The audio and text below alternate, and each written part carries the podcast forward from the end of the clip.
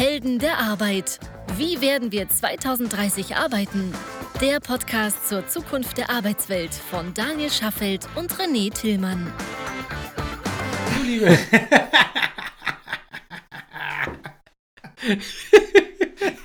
Bei der erwartungsvolle Glanz in Sehr deinen schön. Augen. Ah, so, liebe Leute, herzlich willkommen bei.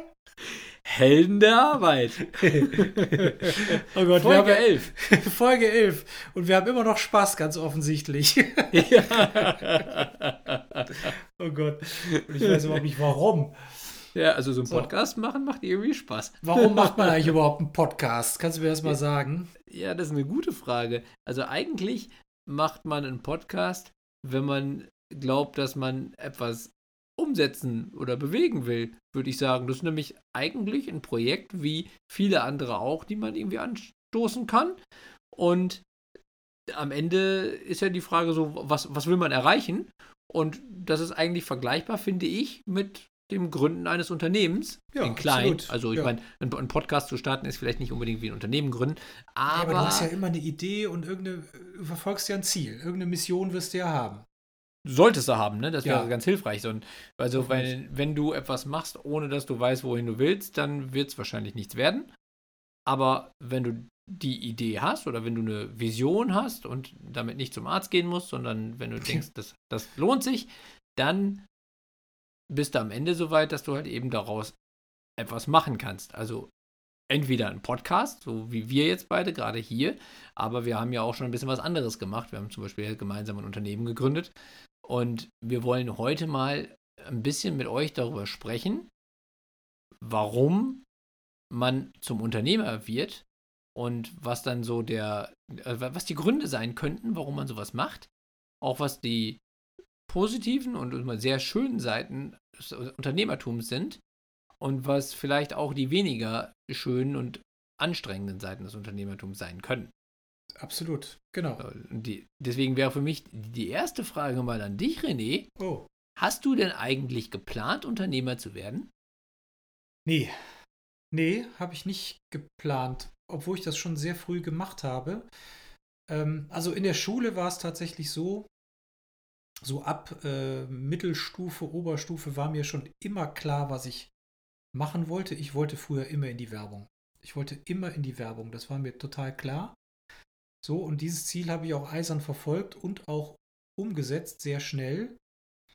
Und dann hat sich aber eine Konstellation gefunden, dass ich mich während des Studiums mit zwei anderen äh, Partnern selbstständig gemacht habe. Mit so Noch während des kleinen- Studiums. Ja, noch während des Studiums mit einer kleinen Werbeagentur. Das war, glaube ich, im vorletzten Jahr meines Studiums. Also ich glaube, das ging neun Semester und ich glaube im sechsten Semester, glaube ich, da, da haben wir uns dann selbstständig gemacht.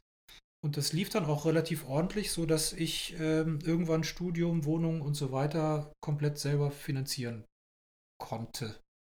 Ich glaube, ich war so 23, 24, das weiß ich nicht mehr ganz genau, aber so in dem Dreh muss es gewesen sein.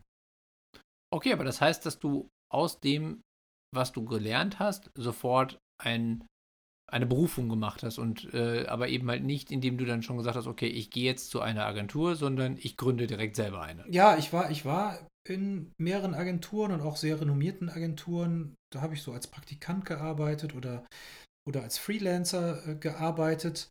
Und dann war ich doch relativ schnell der Meinung, dass wir die können, können wir auch. Das war tatsächlich. Gesundes Selbstbewusstsein, würde ich ja, sagen. das war tatsächlich so ein Stück weit äh, ehrlicherweise auch die Motivation und ein paar Sachen kann man vielleicht auch noch anders machen und ähm, wir hatten dann noch ein paar Ideen, die man da so reinbringen kann. Die würden jetzt zu sehr ins Detail führen. Und dann muss ich sagen, war es eher davon geprägt, das schnell umzusetzen und zu machen, als lang zu planen und sich mit den potenziellen Stolperfallen auseinanderzusetzen. So, in der, in der Rückbetrachtung denke ich mir, gute Güte, wir haben auch schon ganz schön Glück gehabt. Okay, das war dann so der, der Idealismus und die, mal- die auch gleichzeitig die Motivation, die dahinter Ja, war. Ja, und dann einfach loslegen, machen, Genau. nicht lang warten, nicht lang fragen und Gas geben. Genau. Okay. So, und die erste. Sehr sympathisch eigentlich erstmal. Ja, und, die, und diese erste Etappe des Unternehmertums, die währte dann sieben Jahre. ähm, bis Anfang 30 dann. Und da habe ich dann auch alle möglichen Höhen und Tiefen durchlaufen. Ähm, so, was mir dann geholfen hat später, als ich dann in so ein, in ein Angestelltenverhältnis gegangen bin, ist mir dann doch sehr schnell klar geworden, dass dieses Unternehmertum, dieses etwas eigenes Machen, bei allen auch doofen Situationen, die man da hat, und die hat man da auch mitunter reichlich, die schönste Zeit für mich so war. Heißt also, du bist unfreiwillig ins Angestelltenverhältnis zurückgegangen und warst dann da eigentlich auch nicht so glücklich wie im Unternehmertum, auch wenn es da anstrengender war. Genau. Wie genau. ich das rausgehört habe. Genau, also das war im Grunde so, um es nur mal ganz kurz zu umreißen, wir waren recht erfolgreich mit der Agentur, hatten, äh, waren, hatten allerdings eine äh, zu hohe Abhängigkeit von zwei sehr großen Kunden. Und Mhm. also da hatten wir eine Abhängigkeit von, ich glaube, 70 Prozent, sage ich mal, und der Rest waren eben so kleinere Mittelständler. Und das waren dann so die, die, die Nachwirkungen dieser, dieser Dotcom-Krise 2001, Ja, 2001, 2002, äh, 2003, da zogen die sich ja noch äh, raus. Mhm. So, und ein Kunde hat sich dann äh, komplett aus dem deutschen Markt zurückgezogen und der andere äh, musste Insolvenz anmelden tatsächlich. Und da sind uns dann ja direkt 70 Prozent des Honorarvolumens im Monat flöten gegangen. Mhm. Und wir waren damals, glaube ich, 14, 15 Menschen ungefähr groß. So, und dann haben wir uns hingesetzt und haben gesagt, okay, wie schnell können wir das kompensieren? Wir hatten noch relativ viel Geld auf der hohen Kante, ich glaube für neun Monate oder zehn Monate Was sehr ordentlich ist. was sehr ordentlich ist. Und dann haben wir uns äh, gefragt, wie schnell können wir das kompensieren? Und dann wurde uns relativ schnell klar, dass wir das nicht so schnell kompensieren können. Und Mhm. da gab es einen extrem hohen Idealismus, dass wir gesagt haben, okay, wenn wir es nicht kompensieren können, dann nutzen wir das, was wir auf der hohen Kante haben. Also wir wollten dann auch nicht äh, die Hälfte der Leute rausschmeißen oder zwei Drittel rausschmeißen oder wie auch immer, weil dann hätte das auch direkt mit den äh, Projekten äh, korreliert, nämlich im Sinne, dann hätte man wieder nur noch kleine Projekte machen können Mhm, verstehe. und nicht die Dinge machen können, die wir machen wollten. Ja. So, also haben wir gesagt, entweder wir schaffen es, das zu kompensieren, was wir dann, äh, long story short, nicht geschafft haben. Und wenn wir es nicht schaffen, liquidieren wir den Laden. So, und zwar komplett. also aus Idealismus gegründet ja, und aus Idealismus eigentlich geschlossen. genau. Sehr konsequent und damit Ja. würde ich sagen, also sehr unternehmerisch auch von, von Anfang an. Ja. Und damit eine sehr vorbildliche Geschichte. Also ich meine, so das, was ich halt auch zum Teil von Unternehmerfreunden kenne, die halt eigentlich auch Unternehmergene mit in die Wiege gelegt bekommen haben. War das bei dir auch so? Hast du Verwandte, Vater, Mutter, irgendwas in der Richtung, die Unternehmer sind? Meine Mutter. Meine Mutter ähm, hatte einen kleinen, äh, ein kleines Einzelhandelsgeschäft. Also meine Mutter, die war ja alleinerziehend und hat sich selbstständig gemacht mit einem kleinen Kosmetikstudio und Parfümerie. Wow. Äh, da war ich, oh Gott, das ist jetzt äh, historisch so ein bisschen verzerrt, aber ich würde mal sagen 13, 14 vielleicht Mhm. Jahre alt ungefähr. Und, und ab da war die mehr oder weniger von morgens bis abends weg in ihrem Laden, von Montag bis einschließlich Samstag. Und ich war dann ein sogenanntes Schlüsselkind. Hab das aber immer super gefunden, weil, weil ich das hochgradig mutig fand. Also zum einen alleinerziehend, so in den 80er Jahren, was eh Wahnsinn. schon nicht so Respekt. einfach war. Und sich dann auch noch selbstständig machen und sich dann quasi nicht ums Kind kümmern können. Ne? So, und das habe ich aber immer bewundert. Ich fand das immer den richtigen und auch mutigen Schritt. Und das hat die auch bis vor zwei Jahren, also bis zur Rente im Grunde auch gemacht. Das heißt also, du hast auch sehr stark vorgelebt bekommen, was es bedeutet, Ja, unternehmerische Kleinen, ja. Risiken zu gehen, aber gleichzeitig halt auch die Befriedigung zu haben, eigene Themen setzen zu können und die dann halt eben auch so zu verfolgen, wie man es für richtig hält. Genau. So, mit, mit allen Konsequenz. Fehlern, mit allen Konsequenzen, also auch Ja. mit allen Fehlern, die man, die man natürlich macht, wo ich auch äh, reichlich welche gemacht habe. So, und bei dir? Ja. Wie war das bei dir? Was war deine Motivation? Also erstmal, Oder was war deine erste? Selbstständigkeit? Oder wie- bist du reingekommen? ja, also äh, eine, eine ganz andere Situation als bei dir. Tatsächlich war es bei mir so, dass ich keine unternehmerischen Ambitionen hatte und auch nach dem Studium, also ich habe mich während des Studiums nicht selbstständig gemacht. Ich habe zwar Ich war Freiberufler, ich habe schon Websites programmiert während des Studiums, aber das war jetzt nicht, weil ich gesagt habe, ich möchte daraus eine Agentur machen oder jetzt mal irgendeinen Beruf, sondern ähm, ich habe dann am Ende des Studiums habe ich halt eben bei Karstadt Quelle gearbeitet und danach dann bei der Verlagsgruppe Handelsblatt, also bei äh, klassischer angestellte Karriere und hätte auch zu dem Zeitpunkt, also kurz bevor ich mich dann tatsächlich das erste Mal selbstständig gemacht habe oder ein Unternehmen gegründet habe, wenn du mich dann noch gefragt hättest, hätte ich gesagt, also ich bleibe Angestellter. Äh, gründen niemals. Da war ich 27, als ich mein erstes Unternehmen gegründet habe. Und wenn du mich mit 26 gefragt hätte, hätte ich gesagt, auf gar keinen Fall. Das liegt aber auch ja, daran. Die Spanne zwischen 26 und 27 ist ja gar nicht so groß. Von daher ist ja immer ganz spannend zu erfahren, was, was dazwischen geschah. Ja, also tatsächlich ist es so, ich habe mein erstes Unternehmen Style Ranking mit einem Freund zusammen gegründet, der damals halt auch mein, mein engster Arbeitskollege war und also auch gleichzeitig ein, ein sehr guter Freund von mir. Und wir haben damals zusammen im Büro gesessen und wir haben irgendwo eine Geschichte gelesen, ich glaube bei, bei Spiegel oder irgendwo stand das, und da wurde gesagt, dass der Planet Pluto seinen Planetenstatus aberkannt bekommen hat. Ja, stimmt, ich erinnere mich auch noch. Tatsächlich äh, ist er dann zum Zwergplanet geworden. Wir, wir haben das gelesen und ich habe gesagt, also, da gibt es mit, mit, Sicherheit jetzt wieder jede Menge bescheuerte Menschen, die dann sagen, so, da muss man eine Petition starten und das, muss, das geht doch nicht, der muss auf Planet bleiben. So, und dann hat mein, mein Kumpel, der damals gesagt, lass uns das doch machen.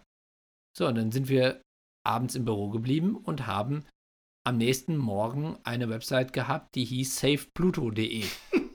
So, und äh, haben dann eine Petition Geil. gestartet und haben dann jede Menge Unterschriften gesammelt, die wir an irgendeine Behörde geschickt haben. Ich kann mir gar nicht mehr erinnern, wie die genau hieß. Also irgendeine internationale Raumfahrt, äh, irgendwas Behörde.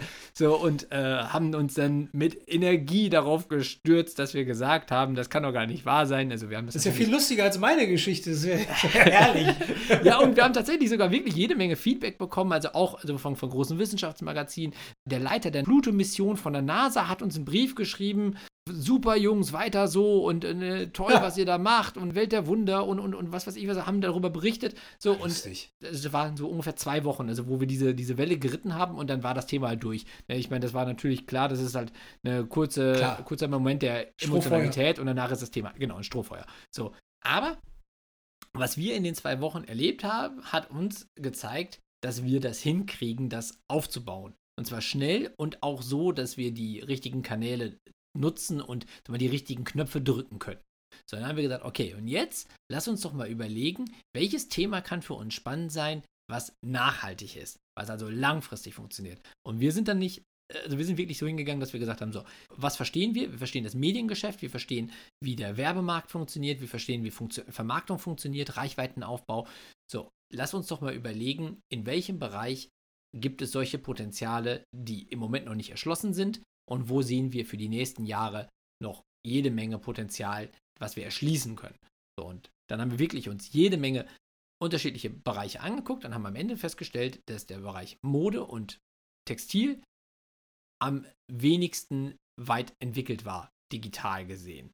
Es gab halt eben ein paar Mode-Websites von den klassischen Magazinen. Es gab halt ein paar Unternehmen, die halt irgendwelche Flash-Homepages hatten, was damals als gruselig war. So, und, ähm, ja, ja, ganz, ganz schlimm. Und so, da haben wir dann gesagt, alles klar, Mode ist ein Thema, das können wir bedienen. So, also wollen wir eine Reichweite aufbauen, wir wollen eine Community aufbauen, die das Modeverständnis neu definiert. Im Sinne von, bislang war es so, dass immer nur Redaktionen gesagt haben, so, diesen Sommer ist die Trendfarbe gelb und es ist halt gelb und nichts anderes.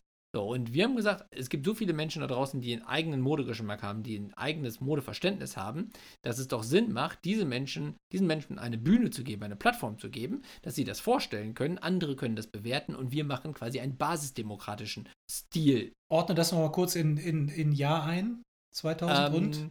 Ge an, gegründet Anfang 2007, also die GmbH gegründet Anfang 2007. Also ihr wart also quasi so mit die ersten Influencer, ja? Richtig, genau. Und das Unternehmen, die Star Ranking Media GmbH, ist mittlerweile halt auch eine renommierte Influencer-Marketing-Agentur.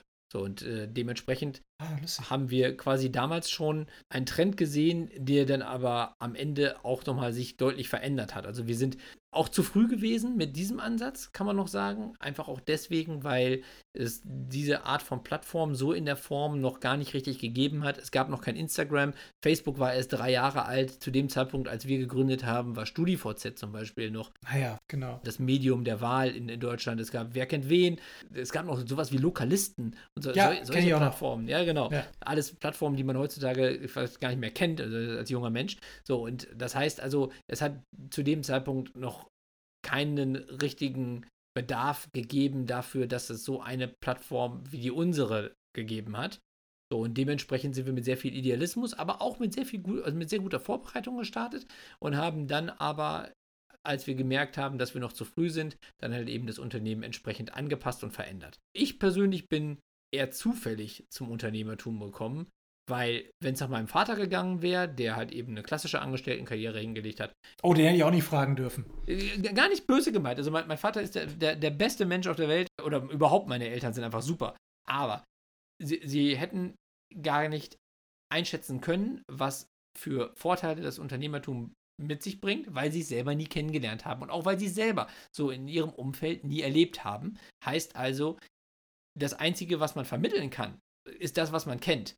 So, und wenn man halt eben eine Angestelltenkarriere kennt, dann vermittelt man halt eben die Vorteile der Angestelltenkarriere. Ja, ja. Und das war bei meinen Eltern genauso. Es war ja damals auch noch ein weitgehend sicherer Hafen, so mehr oder weniger. Ja, ach, die haben mir gesagt, Jung, mach, mach eine Ausbildung, da weißt du, was du hast und so, ne? Und äh, wäre wär auch alles wahrscheinlich gar nicht, gar nicht so schlimm gewesen und so, wäre aber nie das gewesen, wo ich wahrscheinlich wirklich glücklich geworden wäre. So, und ich habe ja damals auch noch nicht mal gewusst, dass ich wirklich Unternehmer werden möchte. Das ist halt eben durch Zufall so gekommen. Aber ich muss sagen, ich könnte mir jetzt nicht mehr vorstellen, nicht Unternehmer zu sein. Ja, ich mir auch nicht. Ich mir auch nicht. Und äh, von dem Moment an, wo ich da rausgegangen bin, weil wir den Laden ja liquidiert haben, zugemacht haben und ich in der, Unter äh, in der Angestelltenrolle gegangen bin, von dem Moment an habe ich mich immer, und meine Frau ist dann, äh, hat das ja auch lange begleitet und die ist dann auch echt ein bisschen wahnsinnig drüber geworden. Hat es aber immer unterstützt. Ich habe mich immer parallel mit irgendwelchen Projekten beschäftigt. Ja. Und immer, immer irgendwie versucht, könnte man nicht das mal ausprobieren? Wie sieht das denn aus? Hier mal einen Markttest gemacht, hier mal eine Idee äh, beschrieben und mit und irgendwelchen Leuten auf den Keks gegangen mit irgendwelchen Umfragen. äh, Wahnsinn, wirklich. Also wenn, wenn man das so mal betrachtet oder rückbetrachtet, also wie viel Energie man schon vermeintlich für Schwachsinn investiert hat, das ist schon wirklich irre. Ne? Also da muss schon ziemliche, ziemliche Motivation dahinter stecken. Ja, da kommen wir dann auch zu so ein paar Herausforderungen, die man nicht unterschätzen darf, wenn man sagt, so Unternehmertum ist was für mich. Die Recherche und der ganze Teil der Vorbereitung darf nicht unterschätzt werden. Nee. Denn das, was du jetzt gerade so beschrieben hast in, in deiner ersten Unternehmung, ist, glaube ich, eine Situation, die dann greift, wenn man etwas macht, was man eben selber sehr gut kennt und wo man sagt, der Markt ist zwar äh, schon gegeben und es gibt genug Wettbewerber auf dem Markt, aber für mich ist auch noch Platz. Ich schaffe nichts ich soll nicht, soll nicht blöd klingen, aber ich schaffe nichts Neues in dem Sinne, dass ich ein völlig neues Produkt schaffe, sondern. Nee, war ja auch nicht so. Ich schaffe etwas Neues, indem ich ein neues Unternehmen schaffe, was eine bestehende Dienstleistung oder ein bestehendes Produkt anders anbietet, anders macht, als das, was es am Markt gibt. Genau, also wir haben, wir haben den, ich sag mal, den, den Mittelstand damals in, in dieses Internet reingebracht. Ja? Auf jeden Fall auch Neuland zu dem Zeitpunkt. Ja, da, da haben wir 1996 mit angefangen. Das ging dann bis 2003. So, also von daher war das jetzt nichts, was wir neu erfunden haben. Also von der Vorbereitung her hätte das sicherlich besser gehen können. Das habe ich, hab ich auch gesagt. Wir sind eigentlich ziemlich naiv reingeschlittert. Ja, aber manchmal ist es halt auch nicht nötig. Aber ich glaube, immer dann, wenn es darum geht, etwas zu machen, wo ich noch nicht einschätzen kann, wie sich dieses Produkt entwickelt, weil ich zum Beispiel etwas völlig Neues entwickle oder weil ich zum Beispiel sage, ich möchte einen Markt so sehr verändern, dass ich bestehende Wettbewerber vielleicht irgendwie vom Markt nehmen möchte oder was auch immer, wenn, wenn es wirklich irgendwie große Visionen sind, dann ist Recherche unerlässlich. Ja. Dementsprechend ist einer der Punkte, die notwendig sind, wenn man Unternehmer werden möchte, eben Recherche.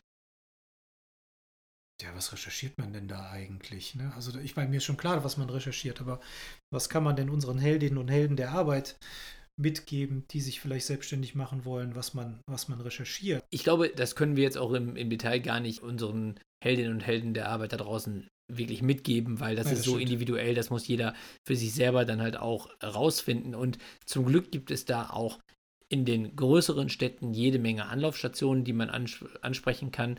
Ich habe zum Beispiel damals mit meinem Kollegen zusammen haben wir die Unterstützung des NUK in Köln genutzt. Das ist das neue Unternehmertum Köln. Das ist dieser Businessplan-Wettbewerb, ne? Genau, das ist ein Businessplan-Wettbewerb, den haben wir auch damals gewonnen. Und ähm, das hat uns zum Beispiel sehr viel Hilfe gegeben, weil wir verschiedene Anwälte und Steuerberater kostenlos sprechen konnten. Das war so eine Kombination aus äh, oder so ein Joint Venture zwischen äh, McKinsey und, äh, und der Sparkasse. Der Sparkasse. Köln-Bonn, ne, glaube ich. Ganz genau. genau. Und es gibt dann noch viele äh, andere Unternehmen, die das, dieses Projekt mit unterstützt haben. Und damit war es halt eben, ich glaube, ein, ein, Verein, also es war eine ein äh, Non-Profit-Organisation, äh, die halt eben jungen Unternehmern geholfen hat, die ersten Schritte Richtung Selbstständigkeit zu gehen und eben klassische Fallen zu vermeiden.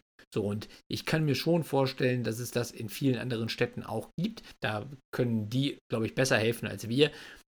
Was, was wir vielleicht nochmal ein bisschen äh, beleuchten können, wenn man über Unternehmertum spricht, ist auf der einen Seite so die, die Vorteile dessen, was es bedeutet, Unternehmer zu sein, aber dann vielleicht auch so die, die Risiken und die Gefahren, die man vielleicht auf den ersten Blick nicht sieht, wenn man so optimistisch und opportunistisch daran geht, wie du zum Beispiel damals äh, ja. im, während des Studiums, weil ich kann mir vorstellen, dass du nicht an alle Gefahren gedacht hast, die dir im Nachhinein dann begegnet sind. Ich glaube, ich habe ich hab ehrlich gesagt an keine gedacht. ja, und, und äh, also stattdessen, an was hast du gedacht? Also was waren die äh, sozusagen die, die, die Chancen, die du gesehen hast? Ich wollte, ähm, ich wollte gute Werbung und gutes Design und gute Internetseiten in den kleineren Mittelstand bringen. Mhm. Also der kleinere Mittelstand, der waren dann Unternehmen, sagen wir mal, bis äh, 500 Mitarbeiterinnen und Mitarbeiter. Ich wollte, dass das, ähm, dass das nicht nur den ganzen großen Konzernen vorbehalten war, weil wir gesehen haben, dass da eben viele Unternehmen waren, die auch ganz tolle Produkte natürlich haben, sehr nischig unterwegs waren und wo man gute, gute Sachen machen konnte, wo sich vielleicht, ich sag mal, die etablierten Agenturen noch nicht oder nicht so sehr für interessiert haben, weil sie einfach zu klein sind, diese Unternehmen. Ja, und äh, kleine Agenturen oder Einzelkämpfer ähm, eben zu klein waren, um sie, um die gesamtheitlich betreuen zu können. So, das war mm, okay. so dieser Ansatz. Ja, aber schon eine klare Vision und ist mal ja. auch eine, eine, eine, große Motivation dahinter, auch unter, aus unternehmerischer Sicht. So, aber wenn wir jetzt dann auch über die Gefahren sprechen, die du damals nicht gesehen hast, welche sind dir denn unterwegs begegnet? Also, die waren vielfältig, ne? Also angefangen von Mitarbeiterinnen und Mitarbeitern, die man eingestellt hat und äh, mit denen das dann vielleicht auch mal nicht ganz so gut funktioniert hat, mhm. über ja, auch Reibungsverluste zwischen den Gründern. Also was ich da gelernt habe, ist, so ein Team muss einfach komplementär sein und man muss sich da auch vertrauen können. Das hat da in letzter Instanz auch nicht so hundertprozentig funktioniert überall, immer. Bis hin zu natürlich wirtschaftlichen Zwängen. Ne? Also ein, ein, Kunde springt ab oder ein Honorar wird eingefroren oder jemand äh, geht eben insolvenz oder, äh, oder 2001 werden keine, keine äh, Budgets mehr vergeben etc dann muss man sich natürlich auch überlegen, wie geht man da um, wie positioniert man sich und wie, wie strukturiert man Vertrieb etc. Ja. Äh, das sind natürlich eine ganze Reihe von, von Fragestellungen, bis hin zu, ja, wie viel, wie viel Laufzeit hat man denn mit der Kohle jetzt noch?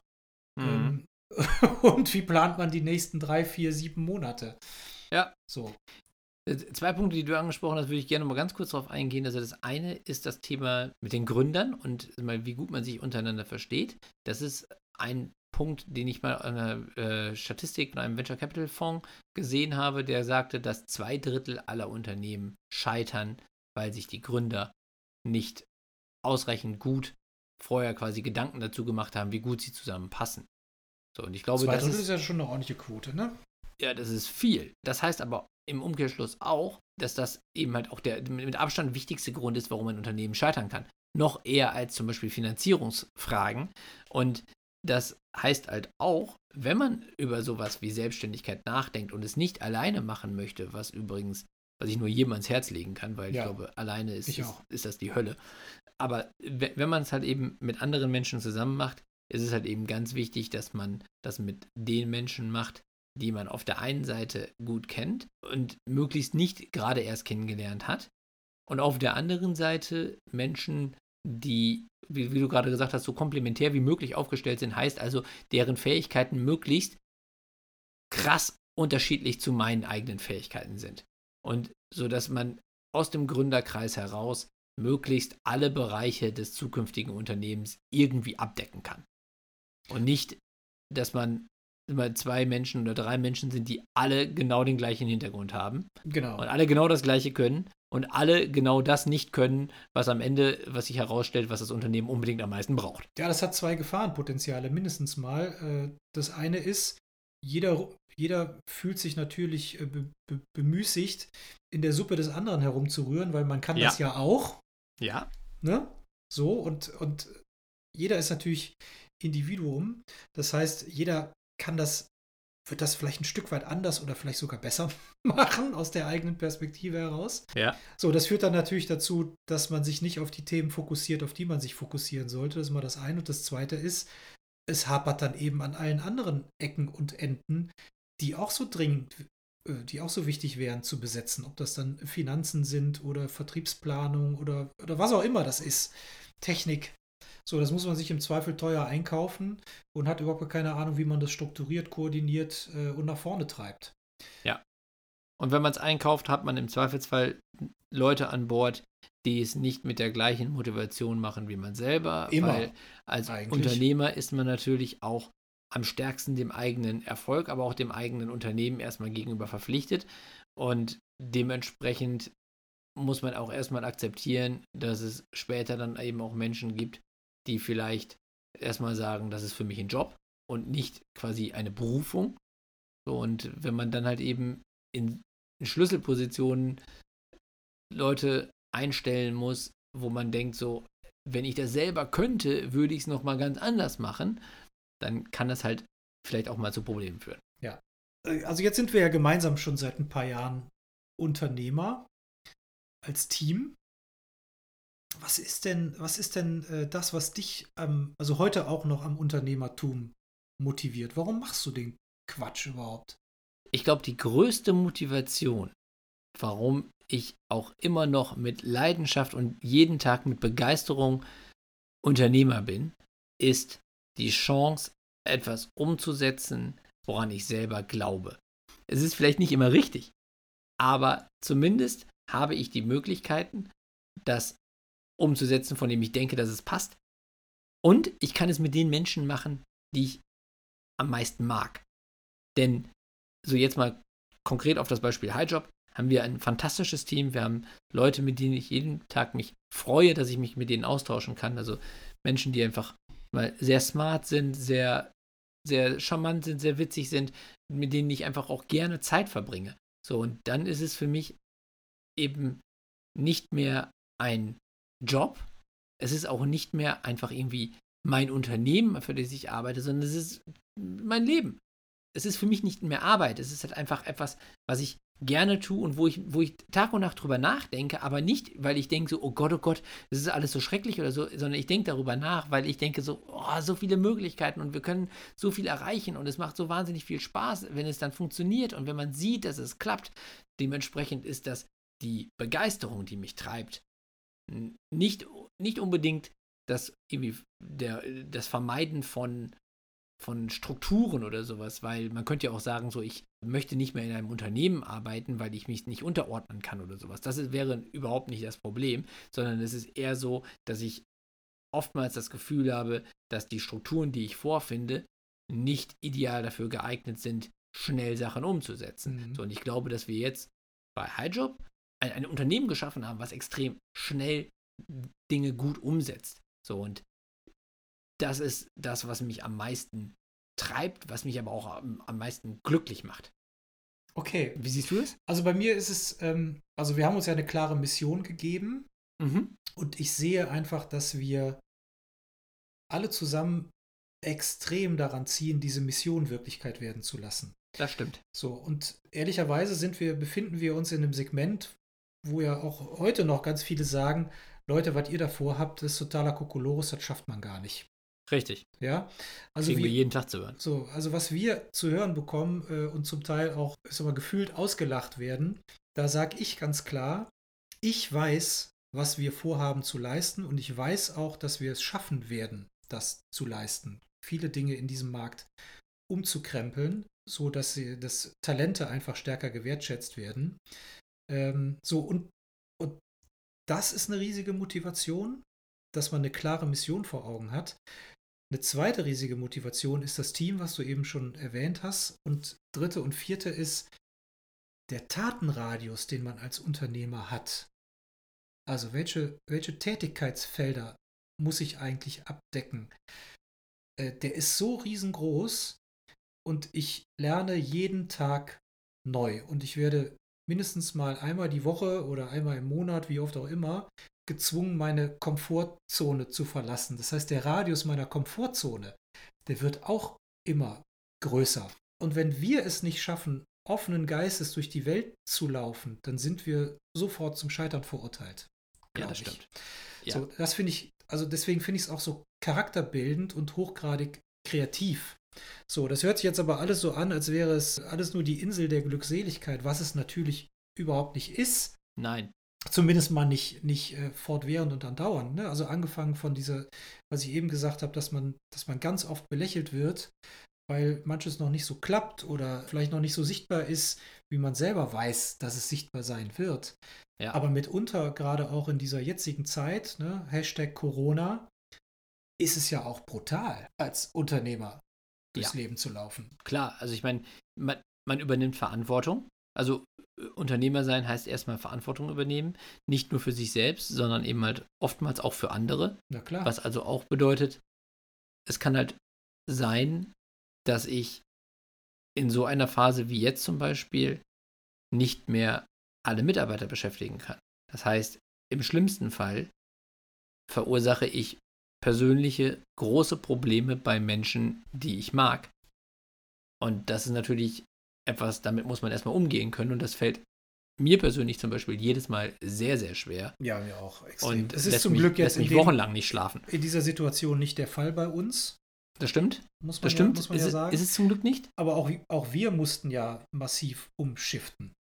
Ja, und wir haben ja Freunde, von denen wir wissen, dass die halt in solchen Situationen sind. Also wir sind ja beide auch in dem ganzen Unternehmernetzwerk hier in Köln äh, gut verdrahtet und haben ja leider dann doch auch andere Fälle, die wir kennen, wo das halt eben dann doch leider sehr viel härter notwendig ist, eben Ja, solche absolut. Maßnahmen zu ergreifen.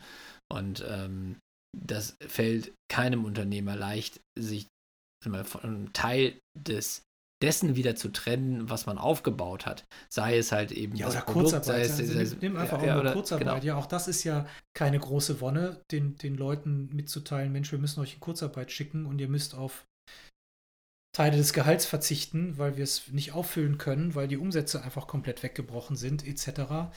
Das, auch das alleine sind ja schon Botschaften, die einem wehtun. Absolut. Ja, also das ist alles nicht einfach.